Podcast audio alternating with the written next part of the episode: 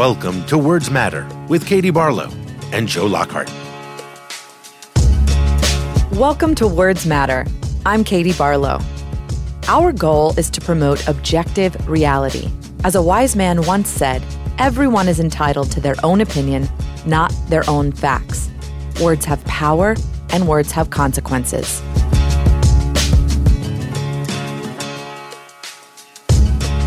Welcome to a special edition of Words Matter The Contenders.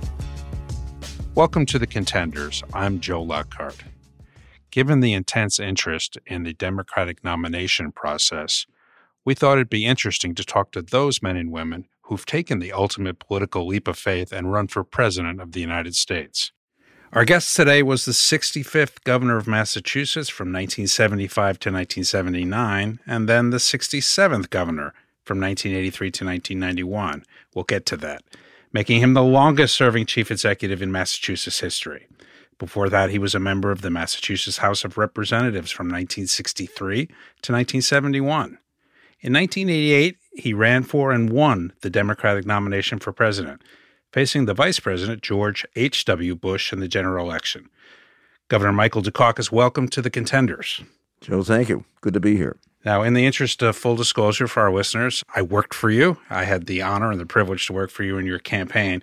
So uh, I'm a little bit of a homer, but there you go. Thank you. And you're and we're here in Boston. So yes, we're here in Boston on a beautiful day. a beautiful day. Yeah. So just some background. You're a first generation American. Both of your parents were born in Greece. Yeah. Actually, my dad was born in a predominantly Greek town in western Turkey. Ah. And his parents were from the island of Lesbos. And when he was 15, he decided to come to the United States over the violent objection of his father. well, things things, tur- things turned out pretty well. Indeed, they did. You're from Brookline, Massachusetts. Uh, as we were uh, talking, you've moved a lot over the last, what, five, six decades? You moved from one house to another? That was it. About 10 yards. And married a girl from Brookline. And married a girl from Brookline. Uh, you attended Swarthmore College and were accepted at Harvard Law School, but decided to defer that enrollment for two years and enlist in the Army. I was drafted, but I kind of asked to be drafted. Yes. So that's kind of a semi enlistment, I guess. So tell me when in your youth you decided that public service might be the thing for you. I guess we all have a story. I was this kid son of Greek immigrants who themselves were great success stories, which is one of the reasons I feel so strongly about immigration itself. And I had a third grade teacher named Mary Ripley at the Baker School in Brookline, Massachusetts, who decided to have elections of class officers. This is in the third grade. But remember, it was 1942. We were, World War II was upon us, and every kid, I don't care who you were, knew that we were in the middle of something big. I have no idea why I ran for the presidency in my third grade class. I have no idea why my classmates voted for me. But I was elected president of the third grade class. Well, what was your platform? Something to do with I don't think I had lunch? a platform. I don't know what it was. I was a pretty good athlete, so maybe it had something to do with the playground or something. I don't know. And uh, years later, I found out that Mrs. Ripley was still teaching up in Groton, small town next to New Hampshire line. And I picked up the phone. I was governor at the time. I called her and I said, How would you like to come down and bring your students with you and introduce them to the guy that you got started in politics. And it was really a very emotional meeting, I got to tell you. And I met her son years later who said to me, You know, my mother followed every single thing you did when you were in politics. And about when I was nine or 10, actually, I remember the 1940 presidential campaign with Roosevelt and Willkie. It was the first presidential campaign I remember. But don't ask me why this happened, but I don't have to tell you what America was like back in the 40s. Sorry, it wasn't great. It had great qualities in certain respects, but it was racist, it was anti Semitic, and that was true in Boston as well as other places, you know, liberal Massachusetts. Anti Semitism, which was, and I was in a town which had a large Jewish population, but also a large Irish Catholic population no interreligious dating in high school. Period. Just didn't happen. And there was something about this, Joe, that just bothered the hell out of me. And um, from the time I was nine or 10, you know, evidence of injustice, of racial prejudice, of religious prejudice just bothered me. Well, I was involved in student politics, president of student council, all that kind of stuff. And then I went to a Quaker school called Swarthmore, just outside of Philadelphia. I'd never been out of New England. Those days, you didn't jump around a plane and go places. And suddenly I find myself nine miles southwest of Philadelphia, where the barbershops in Swarthmore, Pennsylvania won't, won't cut the hair of black kids at Swarthmore. what is this all about? This isn't Birmingham, right? This is Philly. And I and my fellow students decided to boycott the barbershops. And I figured great economic opportunity as well as striking a blow for civil rights. I became the campus barber. And I made my walking around money cutting hair on the third floor of Wharton Hall. It was really kind of interesting. I got quite active politically at that time, both back here in the Boston area and Swarthmore. Graduated in 55, was drafted six weeks later.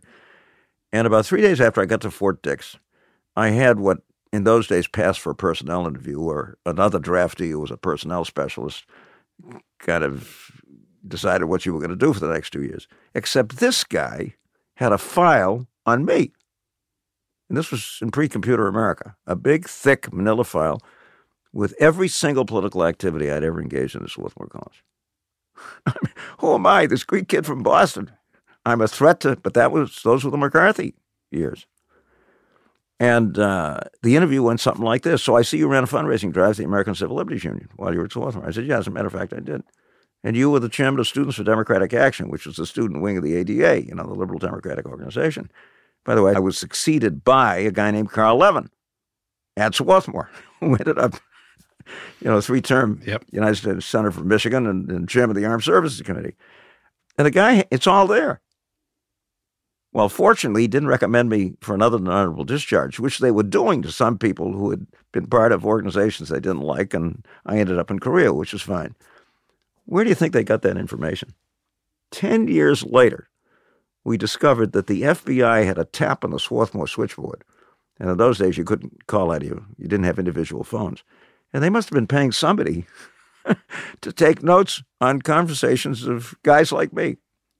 So, um, So, so, so, guys like you um, who uh, are politically active, you so you served in the legislature for about eight years, Yes, I and then did. you, you Yeah. ran for governor and you won. yeah. Uh, then you ran again, and I you, got beat. and and you lost. And, And, then I came back and beat the guy that beat me. yeah, someone else who I worked for, Bill Clinton, had a similar experience, which is he ran as a as a young person, Right.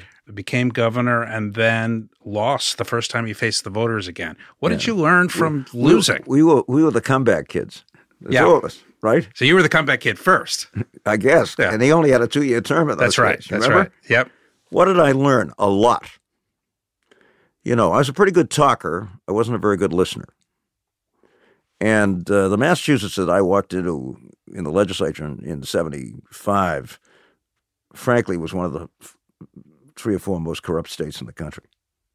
So I was, you know, one of the leaders of the Young Turks. Used to drive my father crazy, you know, reading about his Greek American son being a young Turk. I said, Dad, it's just a it's a figure of speech. Don't Just a worry about it. phrase. Just worry about it. And uh, it was it was kind of hammered tongues trying to transform this state government into something that we could be proud of.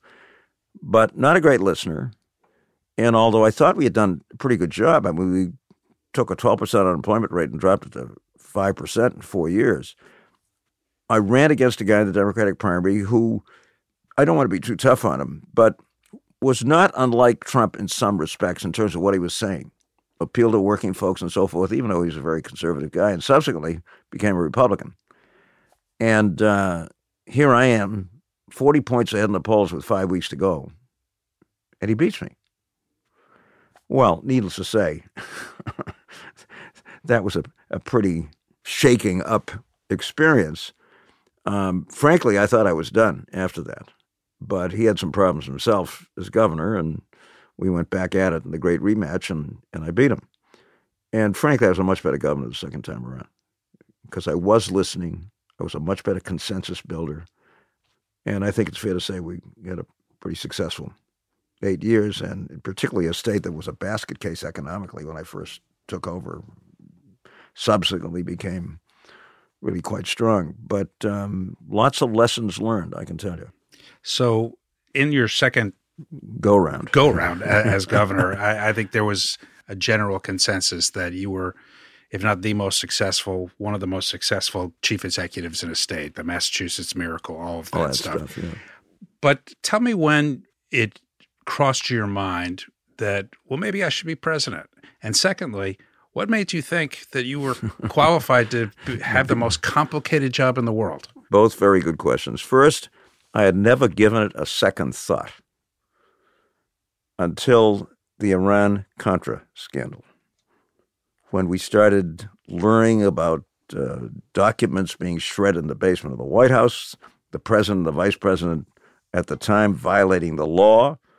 Congress had acted pretty specifically to stop this intervention in Nicaragua, and uh, the president and vice president apparently weren't bothered by this and went ahead and continued to do this stuff. But I was focused on winning a third term. I had a bunch of stuff I really wanted to do. I kind of privately decided three terms. Loved the job. I mean, there's nothing like being governor of Massachusetts, let me tell you. But, you know, after three terms, I don't care how good you are, people start getting a little tired of you. And in any event, I did want to complete some some serious stuff and gave it no thought. Occasionally, people would say, you know, you really ought to think about that. I'd say, look, I'm running for reelection. I don't want to hear about that stuff. After reelection, I'll I'll think about it, but not not very hard. And this Iran Contra scandal thing got worse and worse and worse. So I took some time off just to kind of savor the victory because uh, my third term, my third run was a good one, and, and I won by a lot. And then I said to these folks who were saying to me, well, you at least ought to look at it. I said, okay, um, I want to enjoy this victory. After the first of the year, uh, I'll take some time as I go into my third term. But what I want to do is sit down with a lot of people whose judgment I value and simply ask them, is this something you think I ought to do? And if I were elected, you think I could do it? And a lot of them said to me, you know, we've talked to lots of prospective presidential candidates, but none of them said, asked us whether or not.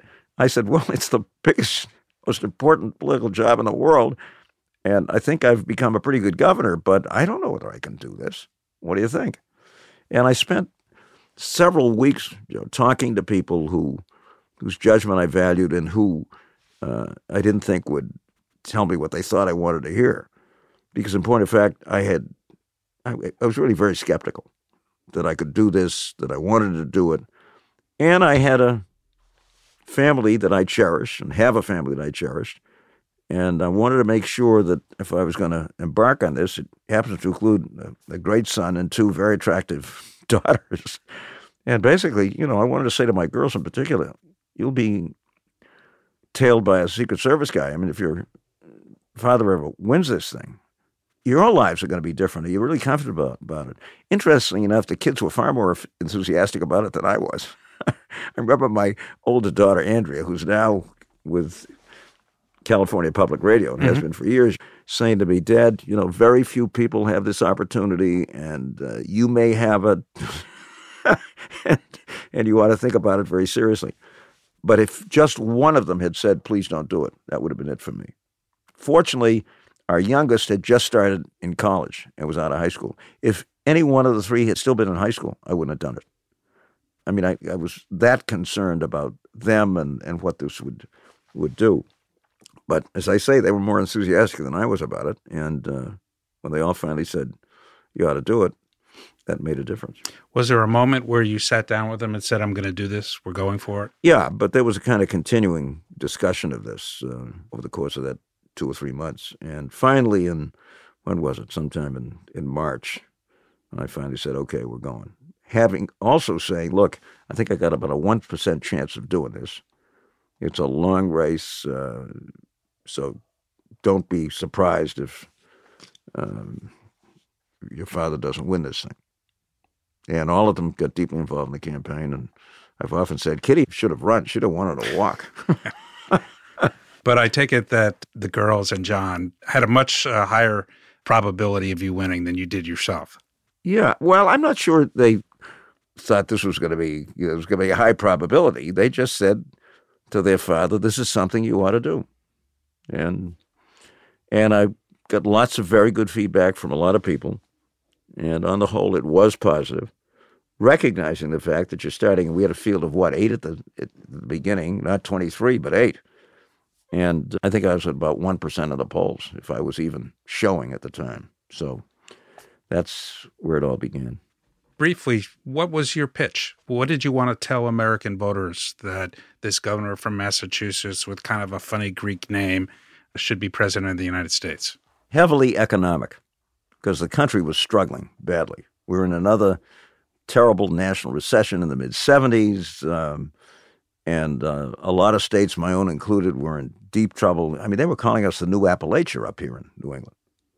And it was grim. These old mill cities in terrible shape, unemployment rates in the 20s. It was very, very tough. And, and there were other parts of the country, not surprisingly, the Rust Belt, so called, and the Midwest and so forth, also struggling for the same reasons. So my message was largely economic. We've been able to do this in my state. I think we can do it nationally, but it's got to be part of national policy. Uh, you need a federal government that, that is willing to work with depressed states. If Jack Kennedy could do it in Appalachia in the 60s, then why can't we do it now and that kind of thing? And I think on the whole, it was, it was a pretty appealing uh, pitch at the time. So you were an experienced politician. You'd run since the early Forever. 60s. uh, you'd been elected many, many right. times. Right. Talk about how different it is to first leave your legislative district, go to the state of Massachusetts, but then start traveling around to the rest of the country Iowa, New Hampshire, California. How was that different? And where did your political instincts kick in to, to help you connect with all these different people? Well, first, it's a it's it's an extraordinary experience. It's tough, no question about it but it's an extraordinary experience because this is an extraordinary country. And discovering the country, in a sense, as you campaign, and discovering thousands of really good people who cared deeply about what was going on in the world, in the country, where we were going, was was a great experience. Like lots of candidates, we started by doing what? Organizing at the grassroots and trying to begin to qualify and all that kind of stuff. And just working away at it with a bunch of other good candidates. I mean, they called us the Seven Dwarfs, but frankly, present company excluded. There were some pretty good people there. Oh, sure. I mean, there was there was uh, Al Gore, Bruce Babbitt, Jesse Jackson, Joe, Joe Biden, Joe Biden, yeah, right, and Gary Hart until yeah. he dropped out, and then he came back. You remember, right. and all that stuff. So, as I say, present company excluded. I thought it was a pretty interesting group of folks, all of whom either were doing or, or have gone on to do some pretty Absolutely. impressive things. And it was really very interesting. So we're all slugging away during the spring and summer. And finally, the Des Moines Register, which, as you know, is, is a very good regional newspaper, finally does We did not have this instant poll. Every day it was another poll. It was none of that stuff, fortunately. And then they do a poll in September. I'm at 16. Dick Gephardt's at 13. Jesse's at 11. Gore's at 10, and so on and so forth. You know what the headline was? I mean, this was with 60% undecided. At last, we have a front runner. Oi! I think 50 of us got on the phone, called every journalist in the world, and said, This is the most ridiculous thing. He's not the front runner, 60%. so that's all you need, right? and fortunately, we staved that off. Yeah. Then Hart jumps back in. And I remember Joe sitting in a television studio in Des Moines on a Sunday doing Meet the Press with the Washington right. group. And George Will, not unsympathetically, said, You know, this must be awfully discouraging. I mean, you guys have been working away out there. Hart gets out, jumps back in, and he's the front runner. He's ahead of you by 15 points, 10 points. Well, I tried to be polite about it, but you couldn't find too many Hart caucus voters at that point in Iowa. And I just said, well, you know, we're all going to be working away and so on and so forth. And as you know, when Gary ran, I think he got 2% of the vote and, and dropped out. Yeah. But our hope was that I could do, probably not win in Iowa, but do pretty well. And uh, fortunately, thanks to an enormous amount of work in the field, I finished third, but a pretty close third to Dick Gephardt and to my friend from Illinois, the United States Senator, yeah. Paul. And uh, I think Gephardt had 26, he, Paul, uh, he had 24, and I had 22. So we're sitting up in this hotel in Des Moines, and my my folks around me had very long faces. They wanted to finish at least second. And there's this, that, and the other thing, you got to go negative. I said, if I go negative, I'm dropping out. I'm not going negative. I'm not going to go after my fellow Democrats. Sorry, that, that was established from the beginning. And by the way, uh, some people have done that this time and have destroyed their candidacies, in my opinion. in the debates, yeah. In the debates, yeah.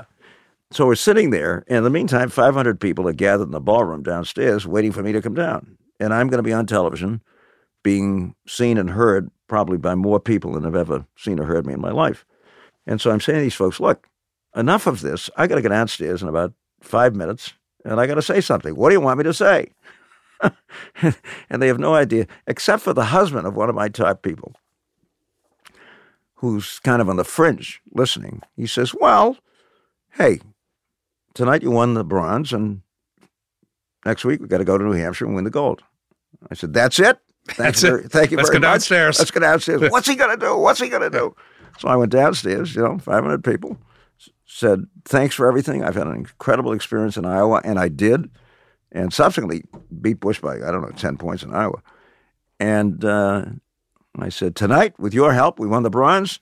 Next week, we win the gold. And next week in New Hampshire, Kitty was putting a gold medal around my neck. Well, you you, have, you have struck a you have struck a well deserved blow to political consultants because it was just some guy standing on the corner who gave you the hey, gave you the idea. Maybe so. Anyway, so let me ask you. One of the challenges I think candidates have, particularly those who have served in state office, right. either as a senator or a governor, yeah. is to kind of blend a campaign staff among people you know and you trust and helped you get where you are and a bunch of people who say they can get you to the next level. How do you approach that? Maybe Massachusetts is less uh, than others because it's there's so much political talent in this state. But how did you approach that? Well, first, I had a chief of staff named John Sasso, who's one of the best people I've ever worked with. And he had been deeply involved in the Ferraro campaign. Right. Who was Fritz Mondale's running mate and a good person in her own right. So he had that kind of national experience and had gotten to know a lot of people across the country, which was extremely helpful to us, without a doubt, as we began. And John had a pretty good sense of, of trying to organize this thing, get going, and so on and so forth. I'm not one of these guys who, who kind of does everything you tell me to do, but I, I think I take direction, especially from people who seem to know things. And, uh, and that was extremely helpful. And then I think the Massachusetts economic success story was extremely helpful. And slowly but surely, people come and join and decide and so forth. Not unlike what is right now happening you begin to kind of strike a spark and then other people come on board and so on and so forth. But this was by no means we we did not have first the kind of intensive polling.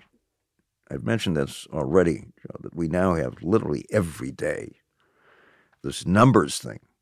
I mean, every day we got to look at the numbers and who's ahead and who's behind and that kind of stuff. And I am a huge believer in grassroots precinct based organization. I mean, it's the way I got elected governor. So we weren't spending a lot of time looking at numbers. What we were looking at was, okay, how are we doing in these states? And fortunately, we had a good organization in Iowa, and then I was right next door in New Hampshire. I mean, look, if if the guy from Massachusetts can't win in New Hampshire, or the woman in this case, or for that matter from Vermont, uh, you're not going to be doing much in the rest of the race. So winning in New Hampshire was a must, but I won and I won by a lot. And both of those, both the the close third in Iowa plus the New Hampshire thing, were very important. And then we had done a lot of work in Minnesota, a caucus state, but an important one. And I had some great people working for me in Minnesota, and we did well in Minnesota.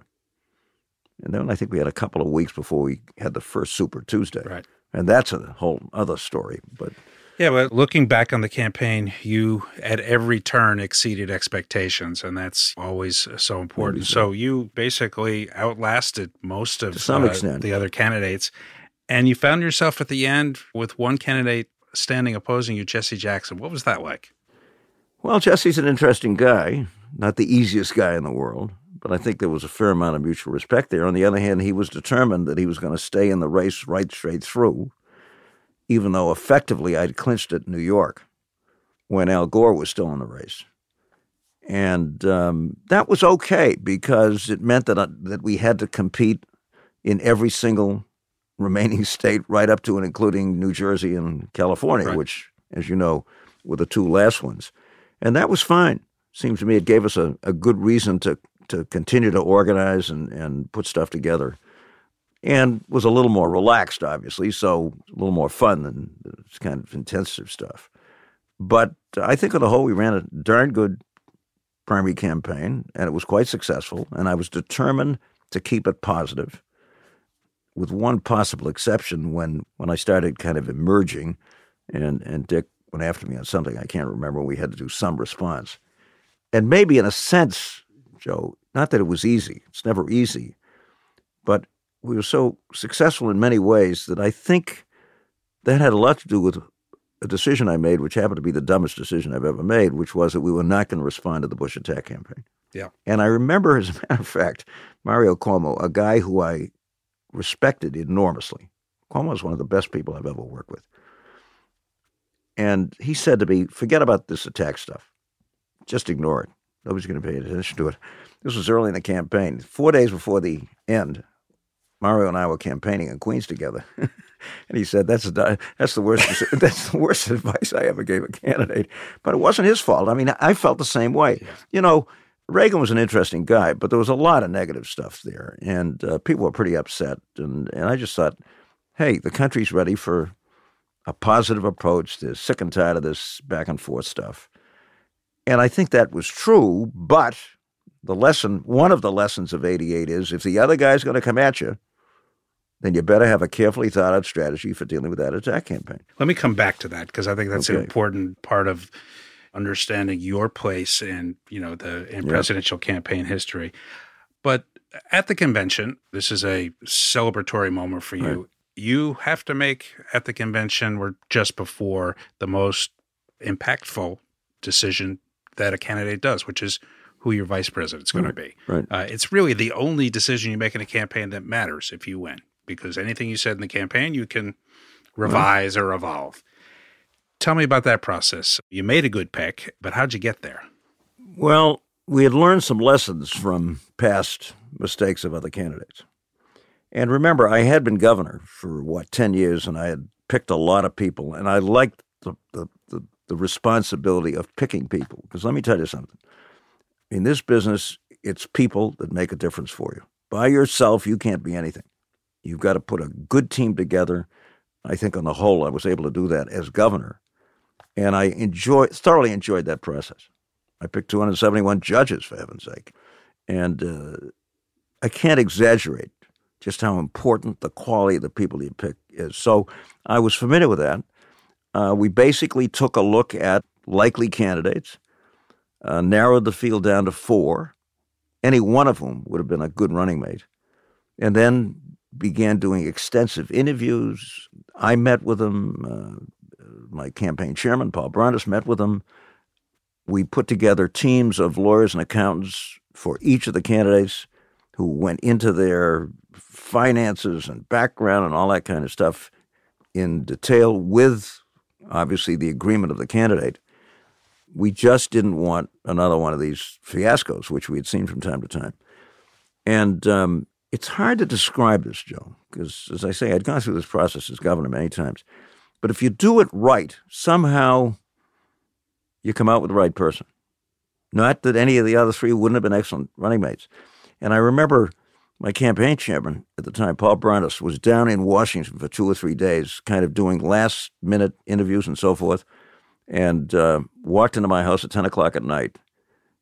And we were planning to make a decision within the next day or two. And I said, It's Bentsen, right? He said, It's Bentsen. You know, I'd like to think Lloyd Bentsen was a, a darn good pick. He was an excellent running mate. If I'd done a better job myself, he could have actually made the difference, I think. And um, but it was the result of a very thoughtful, careful process where we tried to be as thorough as possible when it came to you know who this was and and any possible. I mean, we all have our, our limitations, and um, would in this case he be somebody who strengthened the ticket. And I think we came up with the right guy. And I think most people agree with that. It was a really well received and consensus Even positive they, choice. not only that, he was a bet, better debater than I was. well, that, it, he still has. that's uh, a priceless. That's a priceless he- line. Isn't yes, it? he still he still has one of the best lines ever in a debate. No question. And the look on Dan Quayle's face was worth it. Yeah. Um, yeah. so let's move to the general election, and I think Okay. you foreshadowed a little bit, really, what became the essence of that. Uh, you are a positive person. You are an honest person. Anyone who's so. Been around so. you will, Yeah. will will say that. Yeah. And you're a serious person, and you take what you do seriously. And, and I think, in some respects, assume others or people are serious too, and that m- might have been the fatal flaw. But talk a little bit about what it was like to win the nomination and then come under assault and just go about your business. I remember in August you were doing your state days. You were traveling around Massachusetts. Not Uh, too much, but yeah. some. State you knew you were going to win because you were Right. still governor. Talk about what it felt like when you got a sense of what campaigns were becoming because you really were the first candidate that got that kind of all out assault. I'm not sure. I think that. Look, I mean, uh, politics is, you know, a competitive sport here, and uh, I wasn't the first person to be under assault, so called. And you always make you're going to make some mistakes. I mean, everybody makes them, but I made two big ones, Joe. First, I was a guy who had always been elected because of very intensive precinct-based grassroots campaigns. Of course, I'd never run for the presidency. So I spent a lot of time talking to people who I thought knew more than I did about how to win the presidency, all of whom kind of poo pooed the notion of a precinct based presidential campaign, maybe for city council or something, but not for the presidency. And it took Barack Obama to prove that a precinct based grassroots organization could win the presidency for you. That was my fault, nobody else's. And secondly, I made this decision I wasn't going to respond to the Bush attack campaign. If there's a lesson to be learned from 1988 is that you simply can't do that. I don't care how positive you are. If the other guy's going to come at you with this stuff, you've got to be ready for it. And, uh, you know, the Willie Horton thing and furloughs and soft on crime and all that kind of stuff. And without getting into the details, I mean, it would not have been difficult to take on Bush on law enforcement, crime, uh, this kind of stuff. The Reagan Bush administration had the most liberal furlough program in America. And one of their furloughees went out and murdered a young pregnant mother in the Southwest. I never said that. I think the homicide rate in Houston, where Bush was from, was six times the homicide rate in Boston. They had a death penalty, we didn't. I never said that. Well, look, seems pretty obvious, right? And, Seems pretty obvious now, but not then. to you. well, uh, it should have been obvious. And uh, it's not that I had not been in some pretty tough campaigns at the state level. Against King the second time around, it was the great rematch. But for whatever reason, I thought, well, the country's ready for positive stuff and so on and so forth. And it's uh, it was a mistake and probably had a lot to do with my, that skipped the probably, I think had a lot to do with my defeat. So, t- talk a little bit about how you dealt with your closest friends and your family when this was going on, because it, this this had to bother uh, Kitty, the kids, you know, the the extended family. Well, I don't know how much they were bothered by it. Remember, they were all involved. On the whole, you're campaigning among friends, or at least uh, folks that are likely to be friendly. Nobody's coming up to you and telling you you're a jerk. Um, so you don't hear a lot of that. And there was no question, a lot of enthusiasm, this, that, and the other thing, even when things got a little tough. So I don't know how much as a candidate or even as a family you're aware of what's going on out there. Uh, yeah, polling was being done, and obviously we knew that we were not doing well, and so on and so forth. But um, you know, I'm kind of an inveterate optimist, and and if you work hard enough, it's it's going to work out okay, right? But there's just no question that uh, those two things in particular, forget about the tank and that, all that kind of stuff. I mean, those two things in particular, I think, uh, really had a lot to do with with my defeat. So some of this stuff though was deeply personal.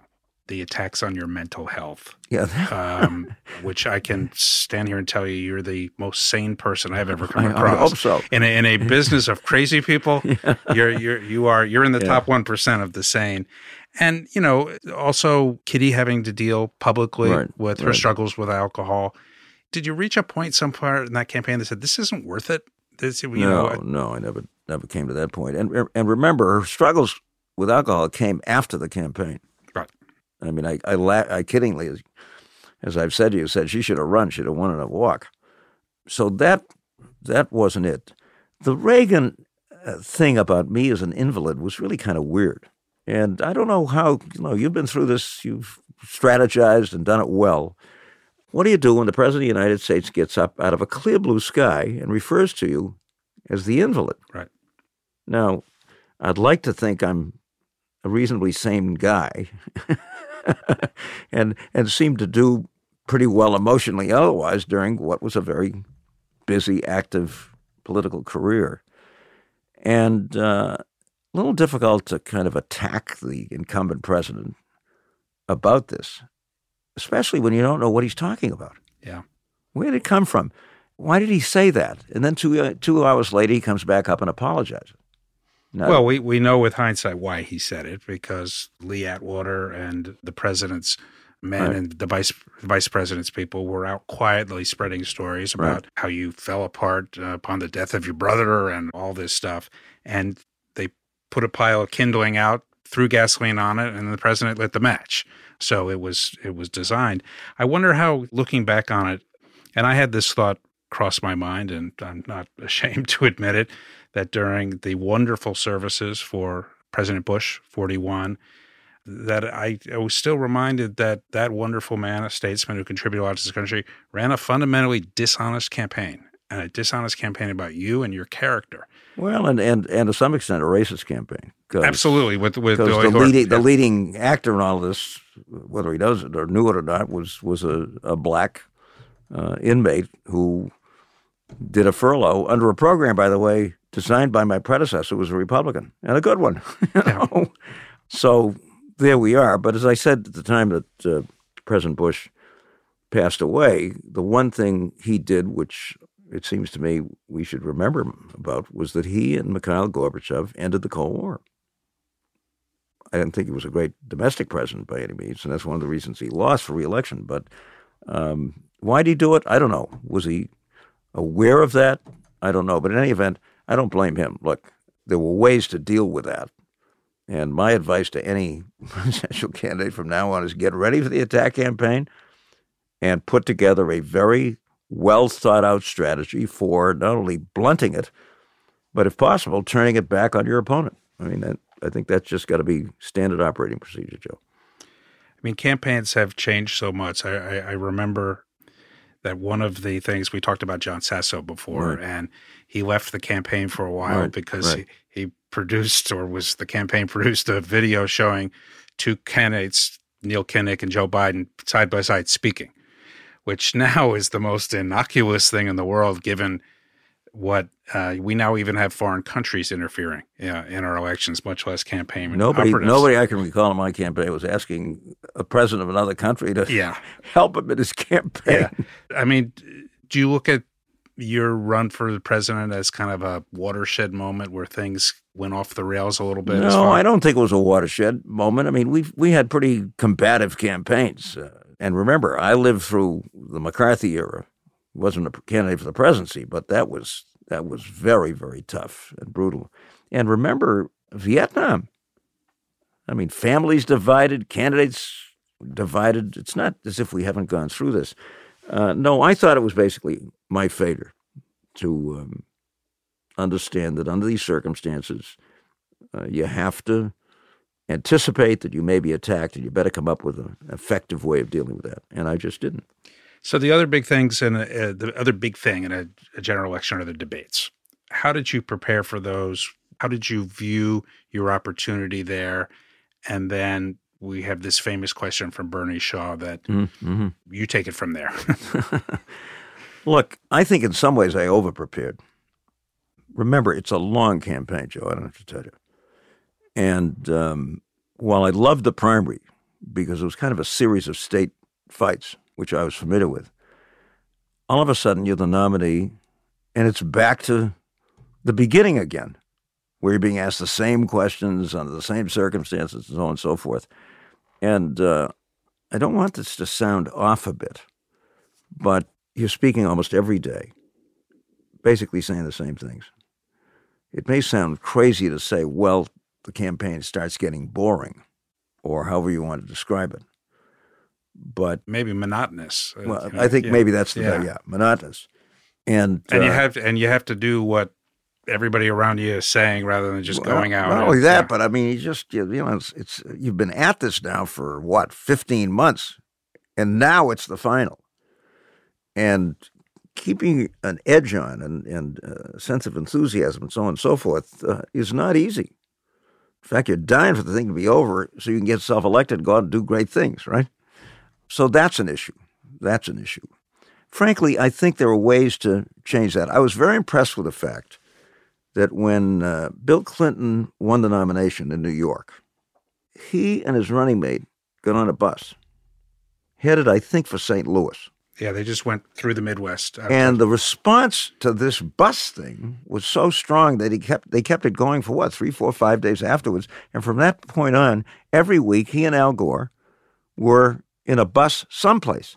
I'm sorry we didn't do that. Yeah. For two reasons. Not only because I thought it was effective, but you're on the ground, you're not on a plane, you're seeing real people, you're going through real communities.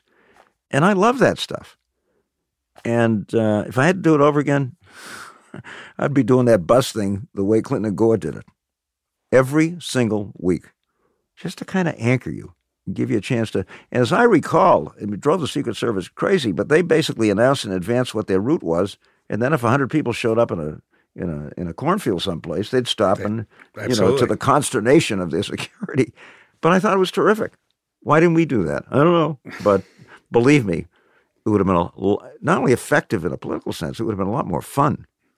Yeah, I think I got the sense that you were tired of debate prep when uh, you know one of the things you used to do to relax was go outside and throw the football around or well, throw a baseball around. Yeah. And we were at the we were at the hotel in Los Angeles, and you came out and said, "I want to throw the baseball around," and normally it was for five minutes or yeah, six yeah. minutes.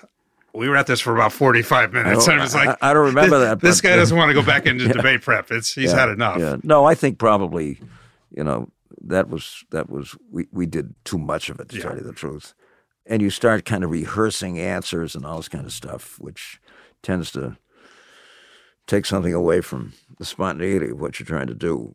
And you do get tired. There's no question about it. Uh, not that I was ever at a point where I didn't, you know, I was too tired, but it's important to stay fresh and it's important to retain your enthusiasm. And uh, and then, you know, when I was asked that question, and by the way, I was the guy that insisted that at least one of the press panel be African American. I mean, they, they strictly an all white operation, you know. And I had a lot of respect for for him. But look, if you're if you're opposed to the death penalty, as I am and have been all my life, then it seems to me the time would have come to say to my opponent, "Hey, you're from Houston, Texas. Your homicide rate is six times what ours in Boston. Don't talk to me about the death penalty. Why don't you just go to work and do something about violence in Houston? That should have been the answer. Yep. And it wasn't. So we get to the end of the campaign. Right. When did you know this wasn't going to work out for you? How did you deal with that? And how did you deal with your family and your mm-hmm. closest mm. friends? Well, first, I don't think I ever accepted the notion that I could not win. I knew I was behind, no question about it. But we were starting to come back. And there were, I don't know, a dozen states where I lost by three points or less or yep. something. I mean, this was a tight race in many ways. So, uh, and I was, you probably remember this, I was on the phone doing radio call. Yep, I do. I remember the, from, from until about nine o'clock at from night. four o'clock, yeah. at, you know, in the afternoon yeah. until the western states yeah. kind of wrapped up. And uh, we never stopped. Yep. I knew I was behind, and I knew I, there was no room to be particularly optimistic, but 12 states within three points or less, I mean, that's a lot of states. So um, until the end, I don't think any of us ever accepted that, but it happens and it happens. So what do you do under the circumstances? Well, I was still governor. You had a job to go back to, but how did you how did you work through the defeat? It was difficult. It was difficult. For one thing, you're very you're tired. For another, it was very disappointing. For a third, the country was starting to go into another recession again. So I had to get back to the State House and start working on the Massachusetts Miracle, right? So I didn't have much time to sit around feeling sorry for myself. But uh, there's no question. I mean, you, you know, you've been out there. I remember Fritz Mondale, somebody who I know we both admire enormously, saying to me that after he lost in 84, he had terrible problems just getting to sleep. Yep. No, we talked to, when in our conversation right. with him. He talked and, about and that. a pile of books next to his. So every time he'd wake up, and he'd wake up often during the night, he'd take the book and read, get tired, fall asleep, back again. And I think it was probably a couple of months before he started yep. sleeping normally. And uh, there's nobody out there who's, in my opinion, who's as solid and as well grounded as Walter Mondale. So uh, that's going to happen to you. But I had a job to do as, as governor. It was, and it wasn't fun at the time because the national economy was really starting to go down badly. So you've been through this process. What did you learn about yourself by going through the primary process and the general election as Michael Dukakis the man? Well, one thing I learned was that I had some things to learn about running for the presidency. And while, as I say, I think I was a much better public servant the second time around after getting defeated the first time for reelection as governor, there's nothing quite like a presidential campaign, as we both know. It's the toughest thing you'll ever have to do. It's in many ways the most exciting thing you'll ever have to do. But it's tough. And uh, not because people are coming at you or any of that kind of stuff, Joe. I just think it's it's long and one of the things for me, which was not helpful, was that while in my gubernatorial campaigns, where I worked just as hard as I did run for the presidency, I was out there with people, connecting with folks on the ground, meeting, talking, listening. The presidential campaign, once you get the nomination, as we both know, is not that. First, you've got the Secret Service to deal with. Good people, made a lot of friends with them. But I wouldn't have security when I was governor. We don't have a governor's mansion in Massachusetts. Live in my own home. I'd walk to walk my kids to school and get on the streetcar and go to the state house. And loved that. Kid used to say, "Why does it take you so long to get out of the supermarket?" And I'd say, "Well, I'm doing the shopping. I've been doing the shopping ever since we were married, but people want to talk to you, right?" And the one concession is interesting. Know, one concession as governor that we had to make is that we really couldn't do much public recreating. We loved, for example, skating on the the town's ice ice rink. It was an outdoor rink. Just couldn't do that anymore because my kids finally came to me and said, "Dad, look, this we everyone wants to talk to you. We never have a chance to be with you." So we had to do that side kind of privately, and uh, obviously, when you're running for the presidency, I mean, you just can't have that kind of easy and formal contact with people that I was able to have as governor and that was that was not a good thing for me. I mean, I thrived on being connected with folks and chatting and listening and, and so forth. You can't do a lot of that. Yeah, there are a lot of great retail politicians, which I think you are, and then some great wholesale politicians. I think Ronald Reagan, uh, my yeah. old boss, I think President Clinton was one of the guys who could do both. Indeed, he could.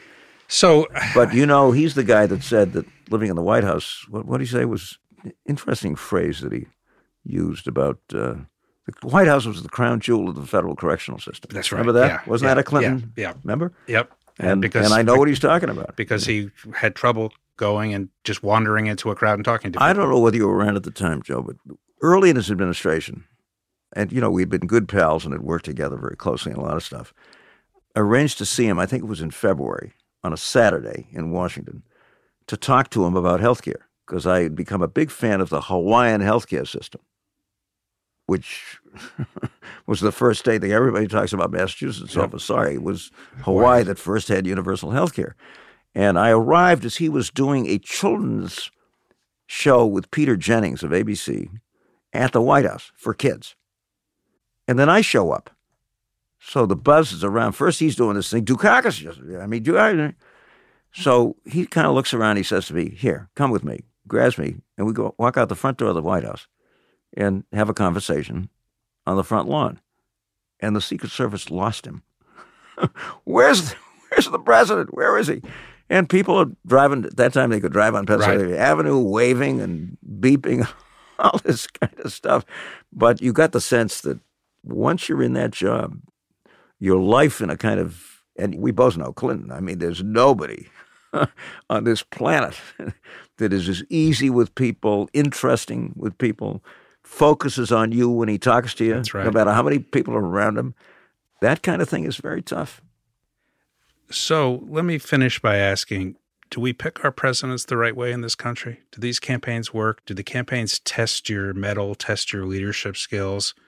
Or are we going about this the wrong way? Well, let me say first that the Electoral College should have been abolished 200 years ago.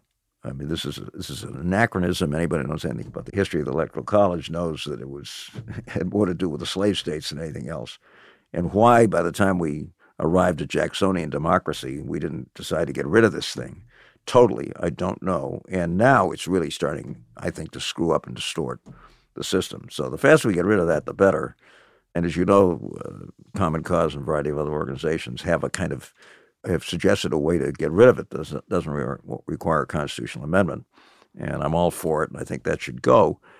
And I think President Obama in his campaigns, notwithstanding social media and all this kind of stuff, did something which we ought to be thinking about, which is, as I've said earlier, doing a precinct by precinct organizational effort in a way that got him elected. And uh, notwithstanding all this other stuff, I'm still a very strong believer that the most effective way to campaign for any office is with people at the local level systematically making contact with every single voting household. Not once, three times, five times, six times. And that still, I think, is the most effective way to win. So when it comes to the upcoming campaign, I have been doing everything I can to try to persuade people that it's got to be 50 states, 200,000 precincts, precinct captain in every precinct, with six neighborhood captains, and it's door to door, person to person, house to house. And I still think, uh, I don't think I'm getting too old here. I still think that that is by far the most effective way to win, and there's no reason under the sun why the Democratic Party can't recruit 200,000 precinct captains in a country of 320 million people and get them out there doing that. And if we do that, we're going to win it. You know that advice is being taken by a lot of people. We we talked to uh, Governor Dean a while back as part of this series, and he's I he's, hope so. he's, he's your champion here. Not, not, only that, he's he's a master at it because when he was party chairman, he did it, right. and we all know what happened. Um, it was a hugely successful tour of duty. Governor Dukakis, thanks for sharing. I personally want to let you know how much I enjoyed listening and catching up with you. And for everyone who listens on their behalf, thank you for your service. And thanks for doing what you're doing because this is very important. Thank you for listening to Words Matter. Please rate and review Words Matter on Apple Podcasts and other podcast providers.